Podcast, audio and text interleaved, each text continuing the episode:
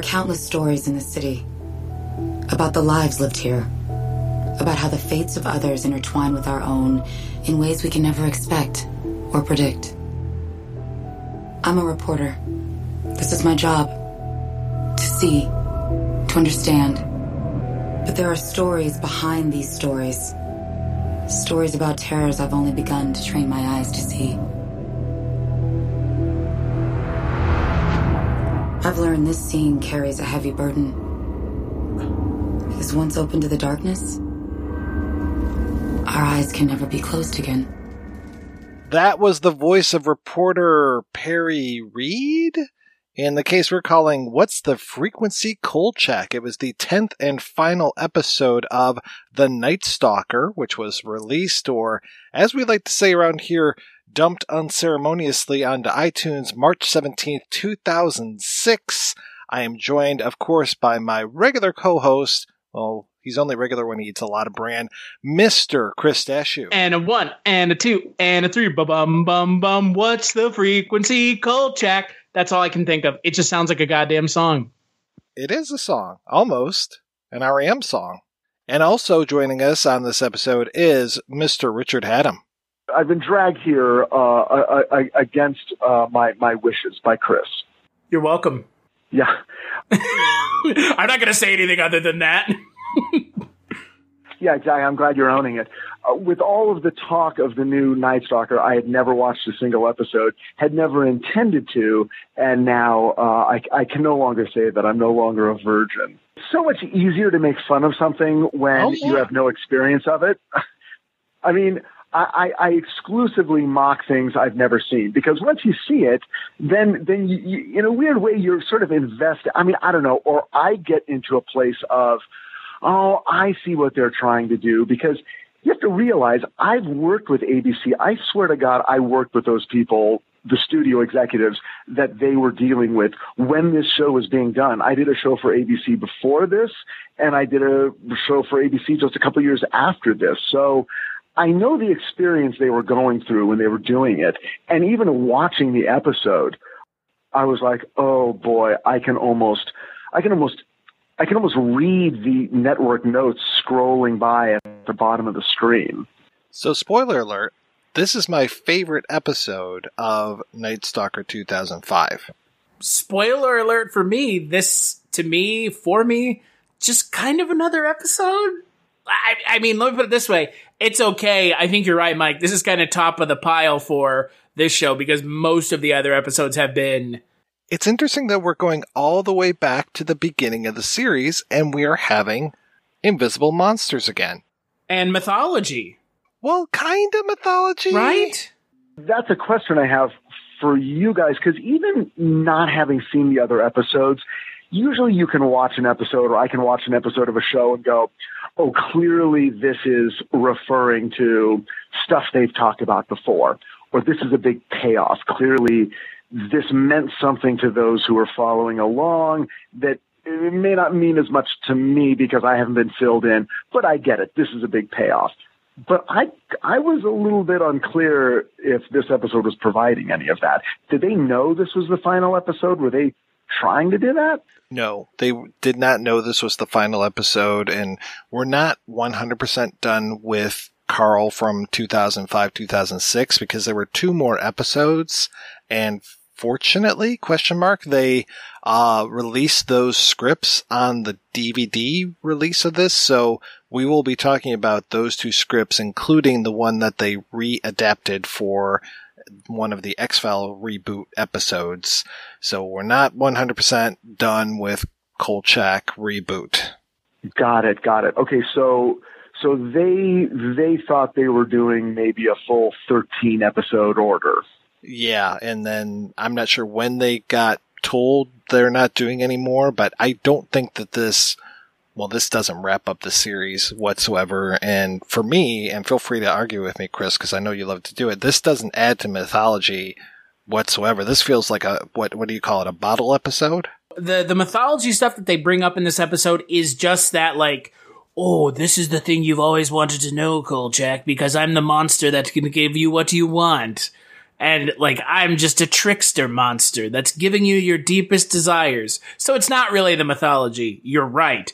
But they bring up the mythology because they bring up Kolchak's dead wife, which is mythology. Just for this show, that is the show's mythology is the whole thing with Kolchak's wife and how did she die and the mark of Cain or whatever whatever they're going for, that thing that they really touched on like once and then never brought up again?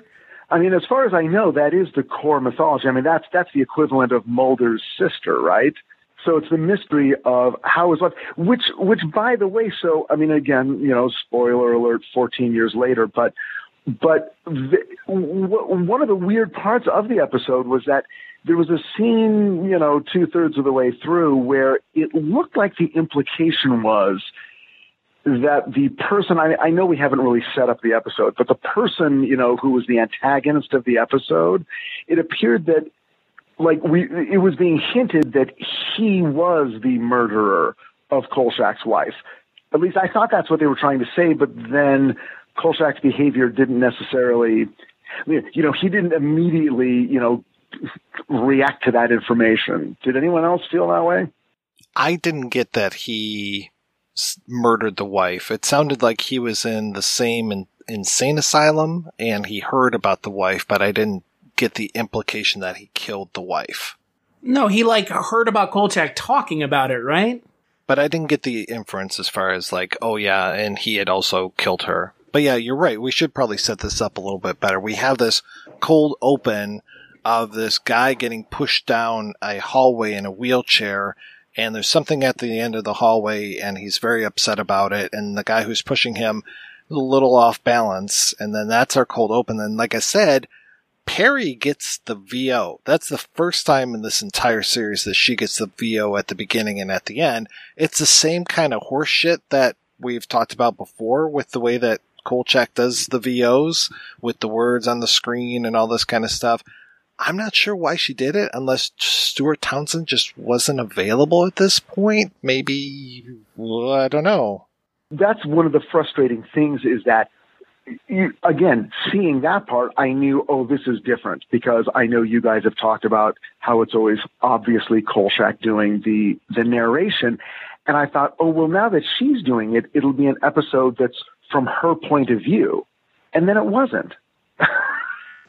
like that's all you could possibly infer from, oh, she's doing it. Now this is her journey. We're going to see the world through her eyes instead of Kolchak. He'll be involved. So I was like, oh, interesting. And then that did not happen at all. I'm not even sure she was super clear on, on really what happened. By the end of the episode, I'm like, well, she kind of is still in the dark. To be fair, I was kind of in the dark as to what happened as well because you clearly see her show up at the house. But that's not really her, I don't think. But is that so is it in their minds or is it is it in their minds? Like it's an invisible goddamn monster. Let's talk about that in a even, moment. Yeah, you're, jump, you're jumping the gun here. But we're t- but here's the, but the thing about Perri, the thing that you do mention about Perri is that she's not in the episode very much. But let's be honest here, I'm glad it wasn't focused on her because her character has been woefully underdeveloped in this show, anyways. Well, this could have been an opportunity for her, though.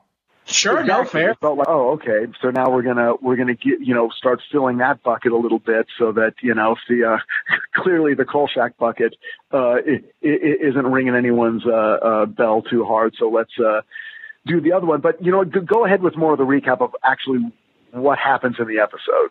So we have the VO, we rejoin the story, and we've got Kolchak working on a missing persons case. It's kind of late at night, and Perri starts talking about this birthday party, which I don't know if he was actually invited and forgot, invited and didn't want to go, or just never invited, but it sounds like he might go, maybe, but anyway, she leaves the story. She's off in her own thing that's where we see Jane. Eventually we'll see Vincenzo, not at the birthday party, but after. And then Kolchak there late at night in the office gets a visit from this, again, rather unhinged guy who's played by Pat Healy. And what's his character's name? Uh, Paul, I think. And Paul thinks that Kolchak is sending him a code through the articles that Kolchak has written throughout this entire series. So here I was thinking, okay, now we're going to tie together some of this stuff. It's going to be like the end of the first season of Fringe where they start to tie all of these disparate cases together and bring them all together. Um, but unfortunately, Paul's kind of a lunatic. He kidnaps Kolchak and then we spend pretty much the entire rest of the episode in Paul's house and him talking with Kolchak. It's almost like a, a two man play of these two guys in this little room. And there's potentially a monster at the end of the hall. And of course, as I say that, I keep thinking about Grover. You know, there's a monster at the end of this book. So we're going to talk about that monster, which is called the old man. So it sounds like Paul's got a lot of father issues and he has been dealing with this or not dealing with this for a long time. And he, uh, yeah, he lives a very weird existence. Like the only thing in his main room is a toilet and then stacks and stacks of newspapers because it seems like he is very obsessed with all of the, the codes that he is picking out of the newspapers. And I should also say that the name of this episode, What's the Frequency Kolchak? It's a reference to Dan Rather and that he was attacked by a guy on the street years ago who just kept saying, Kenneth, what's the frequency? Kenneth, what's the frequency? And was beating Dan Rather all the time while he was asking that. And then that kind of entered into pop culture being the REM song. And then I read a great conspiracy theory book years ago that was trying to tie in Dan Rather being in Dallas 1963 with this Kenneth What's the Frequency and it gets into real murky territory, but it was pretty great. Yeah, and that guy apparently who attacked Dan Rather he thought that NBC was putting out some sort of, or, or, he thought the news networks or the networks were putting out, it's kind of a, you know, common delusion. They were putting out a signal directly to him and he wanted that signal to be turned off and he needed to know the frequency. So he attacked Dan Rather to find out what that frequency was so he could stop these messages beaming into his head later on, like 10 years later, that guy killed an NBC employee, like a security guard, because he was trying to break into NBC. And he was still plagued by that same delusion and actually murdered a guy. So, I mean, it's a pretty dark ending to that. So it's perfect for a pop song. It's like, hey man, nice shot, right? About Bud Dwyer killing himself on live TV. Which I always thought was about Kurt Cobain, but I just recently read the Bud Dwyer thing. Which is somehow way worse. Yeah way, way, way worse. Just like the conclusion to that story that Richard just. oh my God. Again, having only heard about the show and then finally watching it, it's pretty clear that this incarnation of the Night Stalker is is preoccupied, like really preoccupied with that sort of like really Chris Carter kind of level of almost millennium style you know, the world is an existentially horrible place and and there is no solution to the mystery other than more horror and darkness. I mean, that's definitely the feeling I got from this episode. And I kind of assume that's the other episodes also. I'd like to point out here that Richard just mentioned Millennium, a TV show that no one has mentioned in 2019. Might one even say people don't even know that that show existed, except for the cro- except for the crossover episode from uh, X Files. Lance Henriksen will remind you about that if you ever talk to him, because he's still waiting for the movie. He'll also remind you when you talk to him that he hates puppets and loves making pottery. If he could do that for a living, he would. I like how we both spoke to Lance Henriksen, Mike, and neither one of our interviews are even close to being this. neither one of them touched on anything close to similar. Uh, what do you think about on a daily basis? How much I hate puppets in pottery, and hopefully a Millennium movie coming soon. He's got this idea of making a pot and then have it basically fired by the fires of the uh, the mushroom cloud that will strike near his home, and then it turns into a beautiful pot after the entire rest of the world has gone to ash.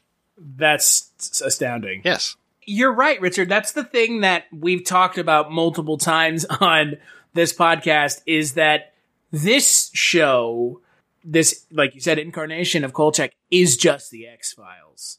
even down to the fact that they pair Kolchak with a female character who is a skeptic and he's a believer.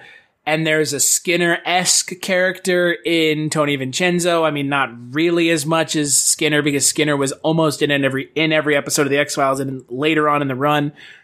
And you know, that formula worked for the X Files because you had really charismatic leads in Duchovny and Anderson, and there was actual chemistry, like palpable, tangible chemistry between the two. And again, like we said before, there isn't in this show. Stuart Townsend, it's not his fault entirely any more than it's Gabrielle Union's fault, but they don't have any chemistry. And you know what? This is the last actual episode of the show we're going to be watching. And you know what? I think, Mike, you and I can walk away and say that that never changed. Just having the benefit of seeing only this episode, there is that one scene which then we are told is clearly imagined by Kolchak where she comes and and tries to help him and and I like and of course me and I think maybe any viewer just sort of looking for a you know looking for humanity looking for a human connection, a relationship to root for, I was sort of like, oh, okay, oh, I, I see where this is going. They, they, they work together. I get that Kolchak is a lone wolf. He's doing his own thing. She clearly has some heart.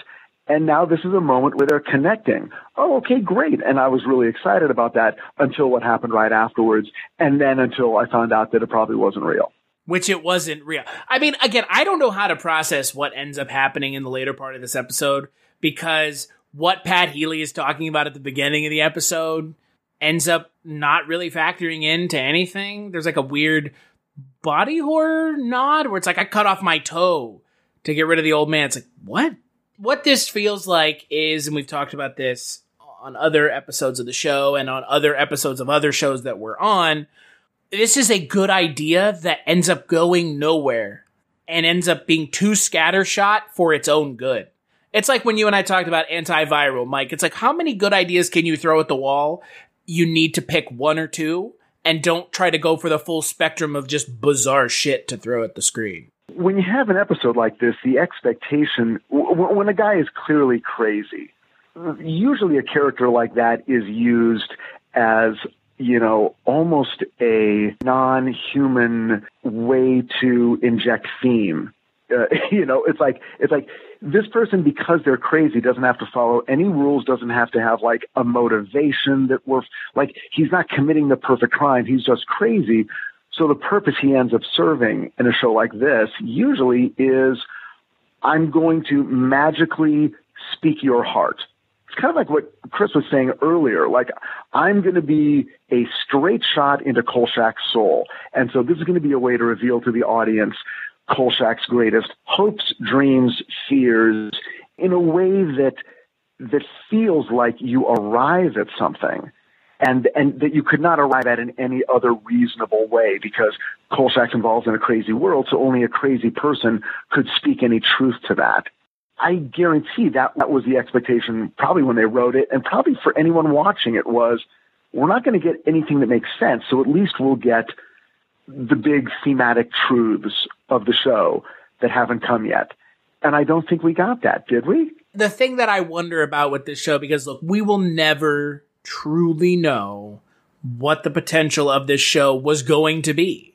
Because, like you said, Richard, you can see the writing from the studio kind of on the wall. When we talked to Frank Spotnitz, what seems like Mike forever ago, he's said as such about the show that there was studio meddling.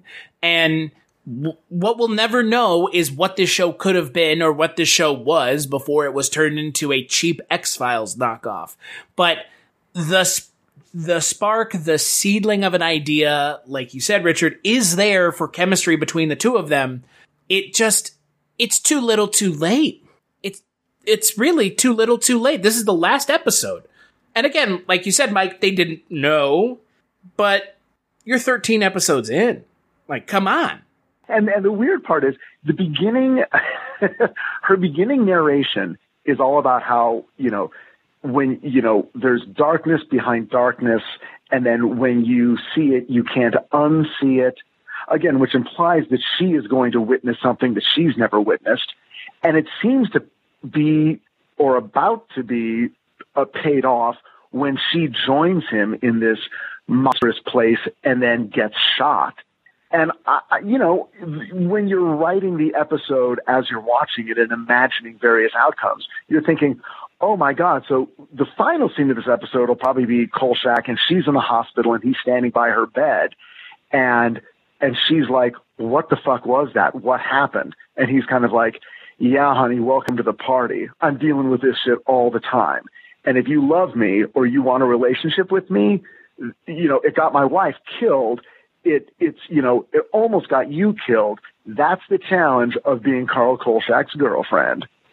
And then the question becomes, oh, so how is this relationship going to develop if that's the case? Which could have been cool. Well, anything is better than Jane McManus dancing at the party with those other people, right? uh, yeah, that was the most depressing party I've ever seen. That was a pretty bad party, yeah. Yeah, Kolchak's lucky he got kidnapped, right? he had the better night overall. I think so. The, the, way you have this show end, if they had known the show was ending, is you have Perri Reed murdered. Kolchak goes on and he devotes himself more to finding whatever. But that would be tough because, I mean, don't you need to have some investment in that relationship for that murder to me? Uh, it's like the wife's murder is nothing but okay. We we just need to set up you know context. But I mean, the the the, the joke about the X Files is people really did tune in to watch that relationship, and they didn't oh, really. Yeah. They fed that relationship less than you feed a cactus, and people still were so into it. This episode had moments for me, real good jump scares, like when Paul's caseworker shows up, Mr. Kim, and when Paul shows up and, and zaps him with a, a, taser, a rudimentary taser, I was like, okay, you know, like, hey, this guy's going to come. He's going to, you know, I know that this is coming, but it still was just like, oh, get out of there, get out of there, kind of a, a thing. Yeah. And uh, then when uh, Carl's got a thermographic camera for whatever right? reason, uh, what? Maybe he just carries it around with him, and when he gives it to Paul, and he's like, "Oh, go ahead, you know, look at the end of the hallway and you'll see nothing. And then when he holds it up and there's an actual shape there, it's just like, oh shit, now it's on. So I was like, okay, these are some real good moments here. Like I said, this is my favorite episode of the show, but that doesn't mean very much because the rest of these episodes have been so poor. So it's just like, this is like a good trip to the doctors. You still have to go to the doctors, but at least like you didn't have to get a you know, a rectal exam or something. What is it our friend Father Malone always says? The world's tallest midget? Yeah, yeah, there you go. Well, okay, so so let me let me circle back to something that you questioned before, which again seems like pretty low hanging fruit, but still it was too high for uh, the, the the world's tallest midget. In the first scene where we're in the newsroom, uh, you know, the office where Kolchak works with Perri, she comes by, she mentions, okay, they're throwing me this party and everyone knows about it. And Kolchak's like, I don't know about it. And she's like, no, it's okay. I, I know you don't have to keep the secret. And he's like, no, I really don't know about it. I actually thought that was really cool because I thought the joke was they literally didn't invite him. But then later on, you find out that they did invite him, which then not only made it like less fun to go, oh my gosh, Kolchak is such an outsider that they don't even invite him to this party. But it also made it, well, no, they did invite him and he's insisting, either insisting they didn't or he's insisting they didn't so he doesn't have to go. Which then seems weird because it's like, well, dude, you know, that's kind of throwing cold water on whatever relationship I'm hoping for here. And then the third weird part of all of that was he doesn't appear to be doing anything in office. He doesn't even have a story like, oh, I'm waiting for an important call or I'm meeting someone or there's a reason I'm here. He's literally bouncing a ball off the window. He's not doing, it's, he's not engaged in anything. So I, I, I was confused by all of that. I thought for sure, okay, this guy is creepy as fuck. Let's not invite him. So I was really hoping that it was going to be more of that social outsider kind of a thing. I mean, at least that plays into his character. If That would have been cool. But tell me, who's the dude at the party though? The dude who was talking to Perri. Is that a guy? Is that a regular in the show? Yeah, that's Jane McManus. He is their roving photographer. Imagine a character that's wo- woefully underdeveloped, yet one episode they pretend to kill him off, And we're supposed to care about that. which we don't. Well, I was going to say, are we supposed to like him, or is he like comic relief, or what role does he play in the show? You kind of just mentioned all of it. Like he's he's almost as shaggy, but not as endearing, and he doesn't eat as much. The character you're missing that is good is Alex Nyby, which Yeah. is unfortunate because Eugene Byrd is, as Alex Nyby, is actually one of the better aspects of this show. And he only was on what are we saying, three episodes? And what does he do? What's his What's his deal? He worked at the morgue.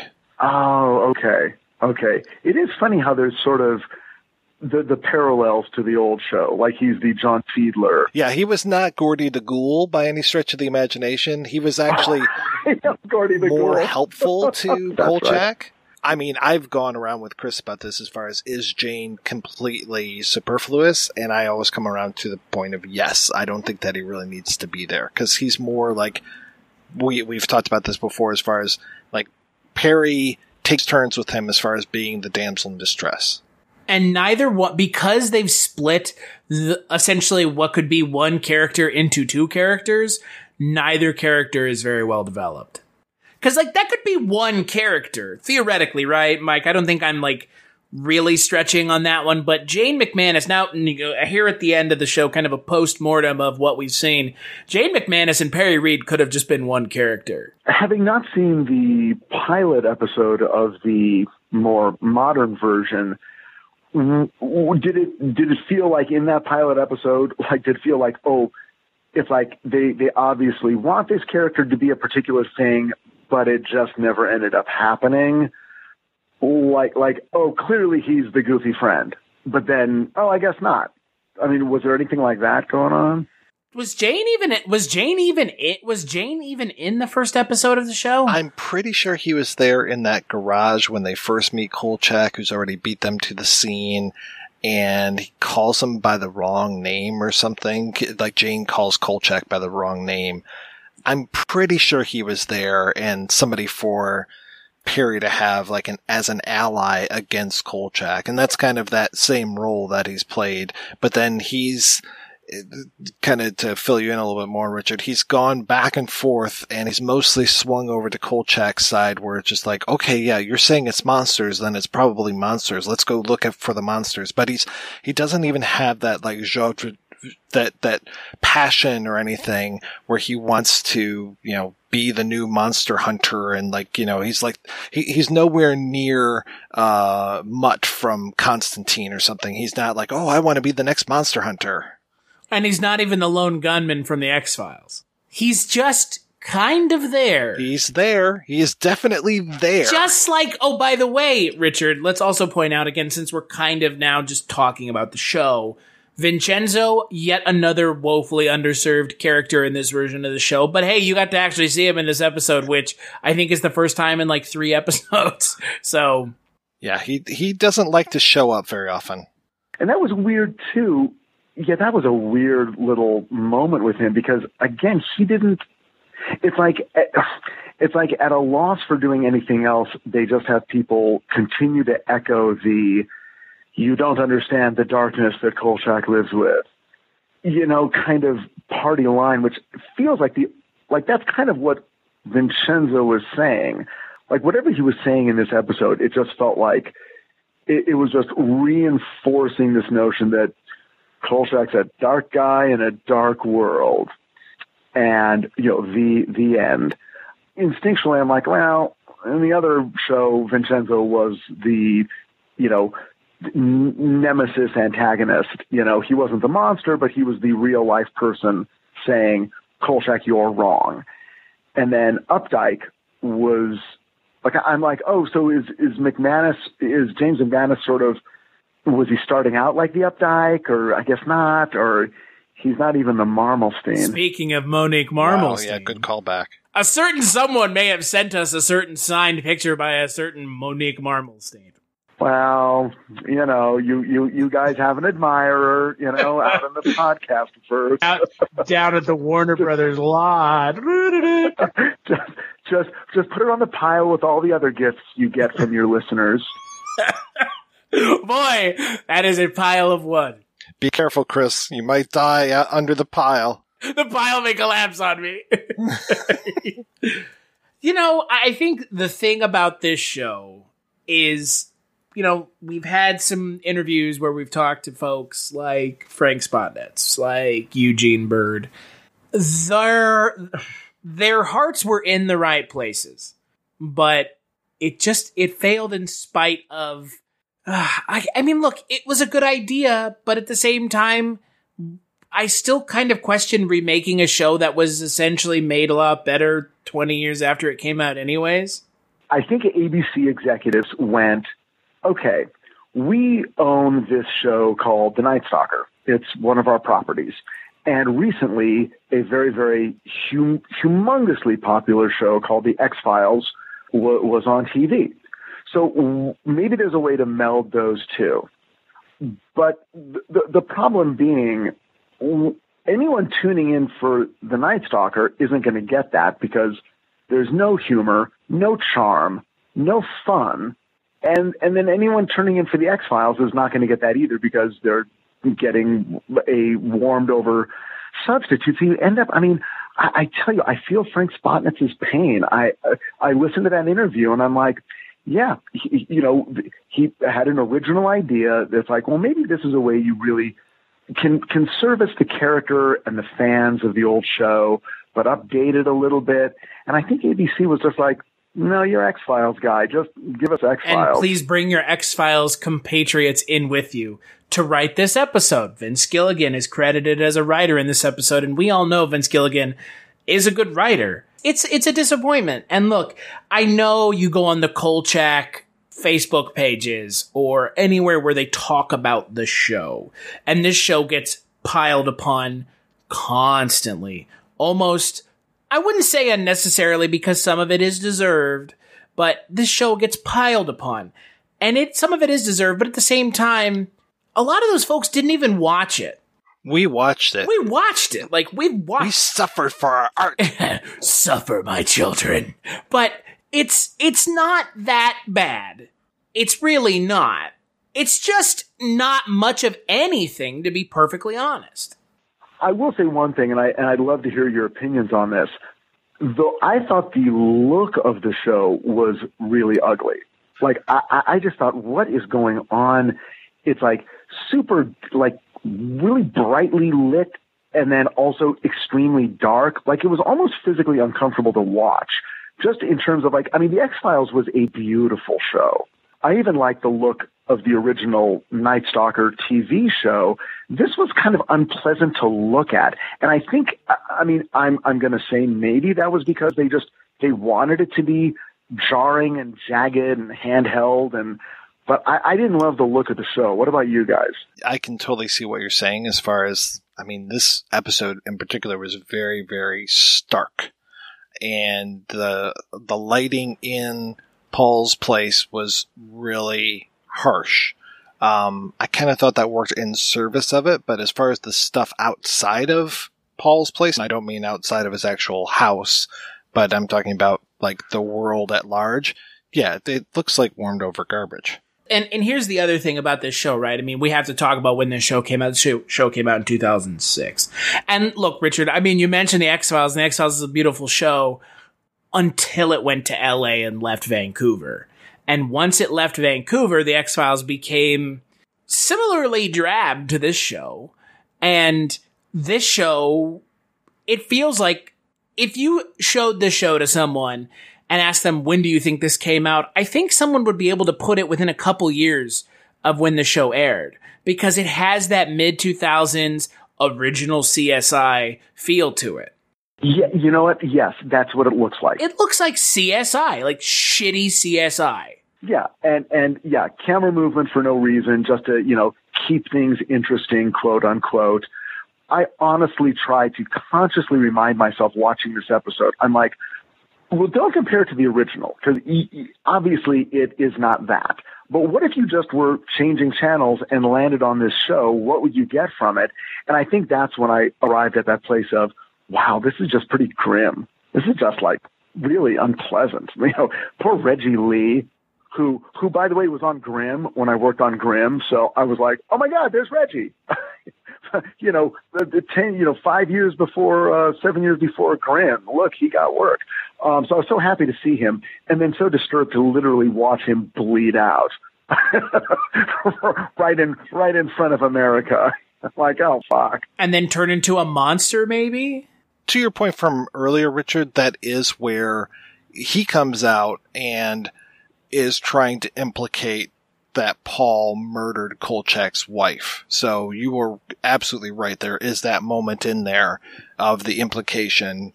But yeah, Kolchak never seems to go off. Yeah, right. Okay. I thought it was fucking crazy. I'm like, it's like, he's like, he came back with blood on him and he, yeah, okay. And what it seems like is that the old man or whatever this creature is that is been tormenting Paul. Like we all like we're initially we're supposed to think, oh, it's all in his head, and then we think, oh, well, maybe there's a creature, and then we think again, okay, maybe it's in his head, and then when Kim comes out and he's like, yeah, it, it's all, uh, you know, he tried to kill your wife or blah blah blah. Then it's like, okay, now he's is that really him? Is that something else? What's going on? Is he trying to use Kolchak in order to get him to murder Paul? And basically, yeah, that's how it goes because then Perri shows up. And when Perri shows up, I was just like, well, that's really weird. How did she know where Kolchak was? And then she gives this excuse of, oh, I traced a call. And it's like, okay. But then when she comes into the apartment or into the house. I'm just like, what the fuck are you doing? Get the fuck out of there. And they're talking so loud in that front room. I'm like, what are you doing? I thought the exact same thing. I, I'm like, what is going on? And not only that, but why is he not saying, why is he not crazed? Why is he not like, there is a man in the next room who murdered my wife. I have found the man who killed my wife and I'm going to go kill him. And Perri's like, no, no, don't do it. And, like, I was expecting some of that, but then I'm like, well, maybe I misheard it. Maybe I was just making that up thinking that's what I wish was happening. It, it, it was confusing. That's Stuart Townsend, though. you cannot get a rise out of Stuart Townsend. He was, if he was ever invested in this show, he was definitely not by this point. I've never seen him even raise his voice. You know, he's just the deadest of yeah. Deadpan. Except it was funny at the end when when he grabbed him and he did the uh, the Riggs line from uh, Lethal Weapon. He's like, "You think your old man's down there? Let's go see him together." That's the only time I've seen him emotional in this whole thing. So I was just like, "Wow, that's very surprising." So I think maybe that also helped kind of you know push the needle up a little bit for me when it came to this episode. Like, oh, oh shit. He's actually emotional. He's actually going to do something. He's defending Perri. Wow, this is this is fantastic and he manages to murder this guy. Yeah, it does, and it, that is what you want. I mean, look, you you want this guy to be killed. Yeah, there's, there's there's no part of it. It's just well, no, just arrest him. I mean, it was very satisfying, uh, horribly enough, to watch Kolchak, you know, do what you think is throwing him to the lions, essentially, right? And and and yet, still unclear how that guy then ultimately died unless he just hit the wall really hard. And um, and and then unclear how we're supposed to feel about Kolchak, his wife's murder, and his relationship with Perri, and his hallucination. So a lot of things kind of left on the table, which I don't know. Maybe the next, maybe those two scripts, uh, you know, or the the reconfigured one will uh, explain. What do you think? I'm not holding my breath. Yeah, I wouldn't hold your breath because the likelihood is you're not going to get a satisfying conclusion. Yeah, Which I already I thought they concluded it, right? As far as what with this episode? No, the other episode, like the one where it's oh, like yeah, to the right. sea or two parter right in the middle of the season. Which again, it's like, what the fuck are you guys doing? I thought that they had already wrapped that up. Yeah, the source part one and part two, episode six and seven. Wait, wrapping wrapped what story up? they pretty much tried to. So we had a little bit of that mythology, the whole like he's got this weird mark on his wrist, and so did his wife, and so do these other people, yada yada, and they bring that up in the first episode. I think a little in the second, more in the third, maybe in the fourth. They just kind of throw it on, and then episode six and seven, they really go all in on the mythology. And then after that, we don't hear about it really, I think there was a mention of it, what, in nine, Chris? Something it seemed like like, there was just a real quick throwaway kind of thing. But yeah, they pretty much, they didn't wrap up the mythology, but they just were like, here's some mythology. Now we're going to go away from it. Now we're back to Monster of the Week. The mythology, I mean, look, in the X Files, it's there until it's not. And then, but it always feels like it's still underneath everything. In this show, it's almost like they forgot about it, like you said like, did they ever help anyone in this show? Like, does he ever, like in the X Files, they ultimately were kind of theoretically helping people. Like, okay, well, we've solved the weird murders in this town, you know. So you you kind of were they were called into a case and then they solved it. I mean, does it ever feel like they were doing it on on this show? Was that ever like a structure of an episode? Thanks, Kolchak. You helped something gosh, usually they were like a day late and a dollar short when it came to so many of these cases. I think they helped apprehend some people. Like I'm thinking of Burning Man, which was a very generic CSI episode. Yeah, and like the five people you meet in hell, like, but the, you never get that warm, fuzzy feeling of like this person's going to go off and live a wonderful life now that these people have solved this mystery. Right, right. I mean, at least in the old Kolchak show, it was never warm and fuzzy, but you're at least like, well, okay, so I mean, I guess, you know, the moss monster is not going to kill anyone more. That one's done with. Yeah. And the other problem, you know, I kind of misspoke when I said, you know, monster of the week because that was the thing with the show was there's no monsters, you know, and this episode is typical of that as far as, you know, I think Timeless was the last time we saw a really like a halfway decent monster, and that was just basically a ripoff of uh, the Night Strangler again, where it was just like, oh, this person comes out every 35 years and needs to feed. So it's like, okay, great, we've seen that. You know, Jeepers Creepers. Yeah, Victor Tooms. Yeah, so. oh yeah, almost like a show that did it better. Exactly. Look, I, again, I think at the end of the day with this show, the thing that I really come away from this show with is a just general feeling of I want to watch the X Files. I essentially watch an episode of the X Files every time I watch an episode of this to kind of remind myself of what this could have been. And then I realize that ultimately at the end of the day, we kind of in my mind should have silenced some of the people that were like, this is fucking garbage. It's not really. It's just, just watch the original show because it is the original show is better, but also the other thing is do not pretend that the original show is perfect. Because if you're going to say how bad this show is, you also kind of have to grapple with the fact that the original show has a lot of nostalgia baked into it. And a lot of people are unwilling to, they're just like, well, the original show is great and the new show is garbage. Have a uh, sounding chamber. Everyone agree with me. Yes, yes, yes, yes. That's kind of what it feels like. Yeah, I, I, I totally agree, but I will say that I, I think part of that feeling is engendered by the fact that the original show traded so much on charm and and humor and and just the the charm of Darren McGavin, so that it's easy to remember it fondly, you know, because it's like someone it's like oh that was my favorite uncle, you know? And then this was like a really scary substitute teacher who wants to murder you. Oh no, I I completely agree. I mean, the thing about the original show that is why it was so successful is because Darren McGavin is so charismatic. Look at why Supernatural's been on the air for 13 seasons. Look at why the X-Files has had two reboots.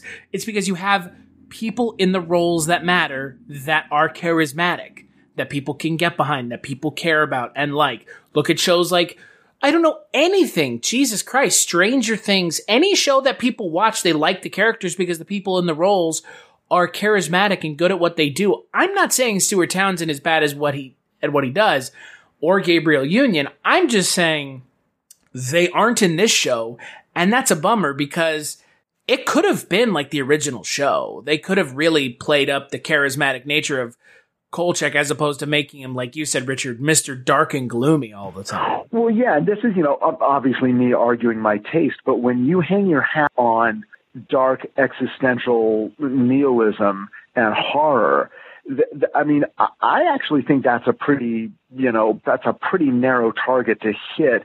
And then even when you hit it dead on, what you've achieved is is pretty cold, which is a flavor, and, and that's you know you don't not everything has to be you know um, aspirational and, and life affirming, but that's a that's a hard thing to hit over and over and over again and feel like you're you're adding up to something. Because I think instinctually people are watching a TV show looking for a long-term storytelling and, and, and a and a part of that long-term storytelling being the development of relationships that you get caught up in and, and have a stake in those relationships succeeding. And that's what gives you tension. Oh no, this, these people might break up or they might die or, or whatever. You, and, and that's easier to achieve in a way. So I, I think another thing you had with this show is, is the result of the studio wants one thing, the network wants another thing, the people actually doing the show want another thing and then none of those things get achieved.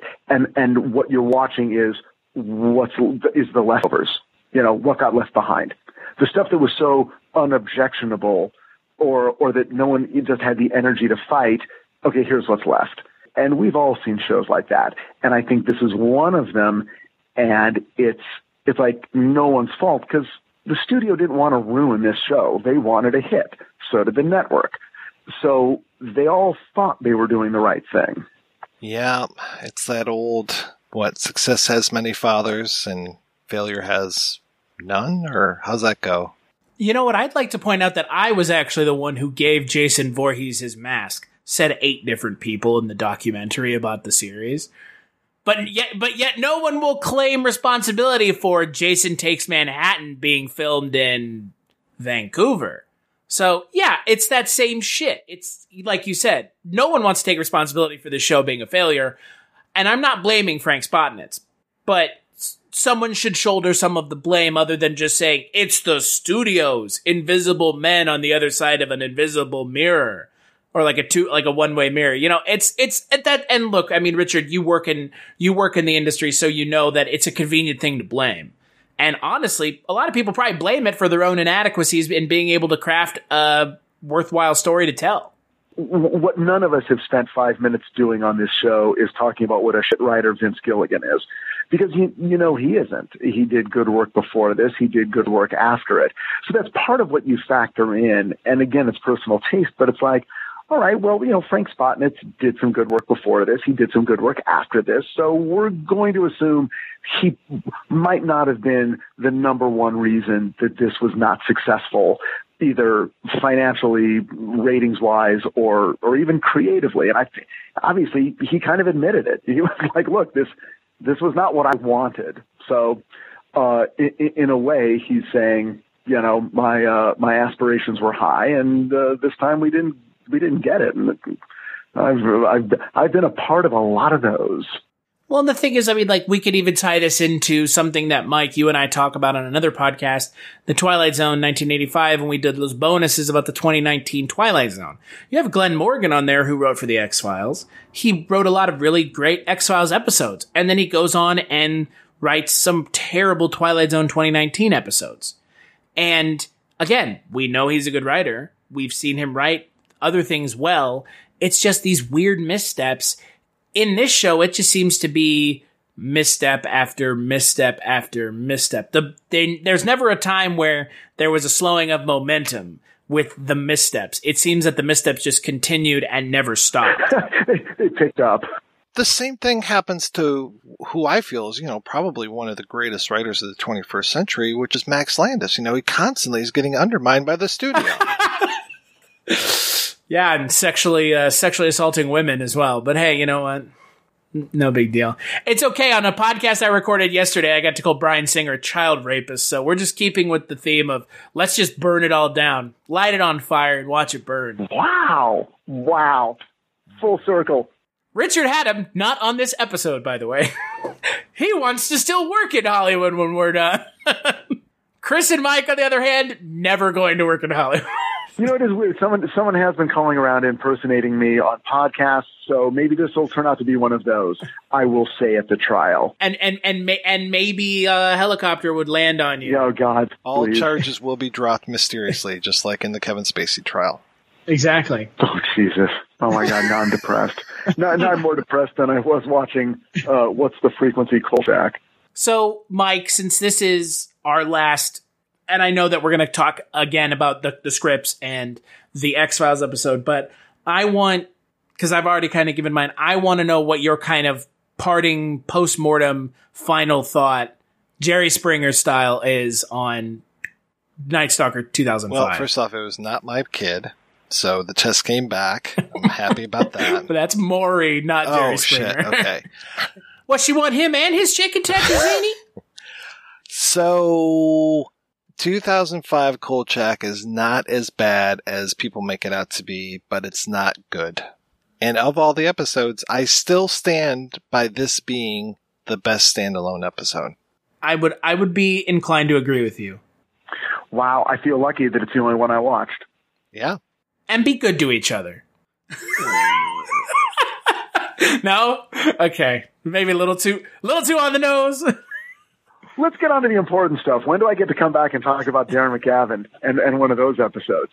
You get to come back next month when we're back to the original run of Kolchak from 1974. We're going to be talking about, what is it, the Knightly Murders. So I'm very excited to have you back and it'll be great. So until then, Richard, what's been keeping you busy lately? Uh, season two of Titans. We are halfway through filming. Uh, we're breaking the last handful of episodes and we're ready to come back at you, I believe in September on DCU Universe, uh, subscription only in the United States. And it's on Netflix everywhere else. Canada and beyond. So, uh, yeah, Titans is, uh, taking up my days. And let's not forget, your show was not canceled after one season, unfortunately. Or one Right? episode. Shit. Jeez. Oh shit! What the hell was? I'm gonna find out what happened because I think there is a story we're not hearing. No Uh, one. you think? No one. well, come on. I mean, how you, you premiere a show and then you announce that you've canceled it before the other episodes of like on on what planet does that help you as a network? The planet of DCE, the the DC universe planet, is bizarre. It's it's weird. It's weird. It got great reviews. I heard it looked great, uh, and then I heard it was canceled. So there you go.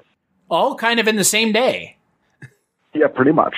Um, anyway, that's what I'm doing, and uh, uh, yeah, uh, uh, Doom Patrol doing well though. So uh, there you go.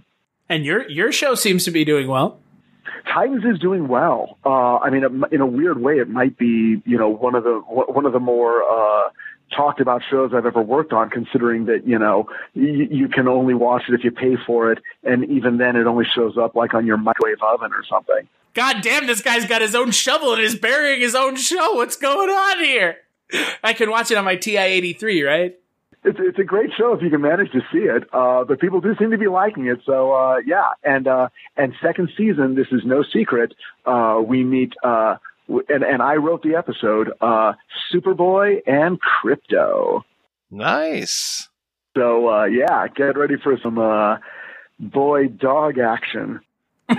Boy, I'm gonna be watching a video about that later tonight. So I think that's a special tab are on we still on the air? You're talking about an American hero. And Chris, what is keeping you busy these days, sir? Everything and uh, nothing at the same time. I'm doing a little podcast called the Culture Cast where you can find me talking about movies with uh, some friends of mine. Mike's on there. I need a Richard on there at some point. I think I think it would be beneficial. Maybe have him watch something good for once. I don't know. So he does. So, so Richard doesn't think that I hate him. You're coming with us and watching Culture. I'm dragging you is the along. mean one. I think we all agree on that, man. Yeah. There is a good cop, bad cop Yeah. vibe on the show. There is. And I prefer I don't prefer bad cop, I prefer good cop, kinky cop. So my my handcuffs have feathers on them. They're like fur line. uh, but no, you can find me on the Culture Cast. Mike and I also do another podcast with our friend Father Malone, where we talk about Twilight Zone 1985. That is Dreams for Sale. You can find that at Twilight Zone 85.com. And then I do a little Tales from the Crypt podcast called Chronicles from the Crypt, and that is over at chroniclesftc.com. Where can people find you, Mike, when you're not here? I do a podcast called The Projection Booth, which you can find at projectionboothpodcast.com. And every once in a while, I let Chris on the show, though I always wonder why. Yeah, and don't forget, guys, just so all your original Kolchak fans are aware, 2005 is done. That works for me. If you look into the darkness long enough, your eyes adjust. And you start to see that there are evils in the dark. But in seeing, you learn a terrible truth.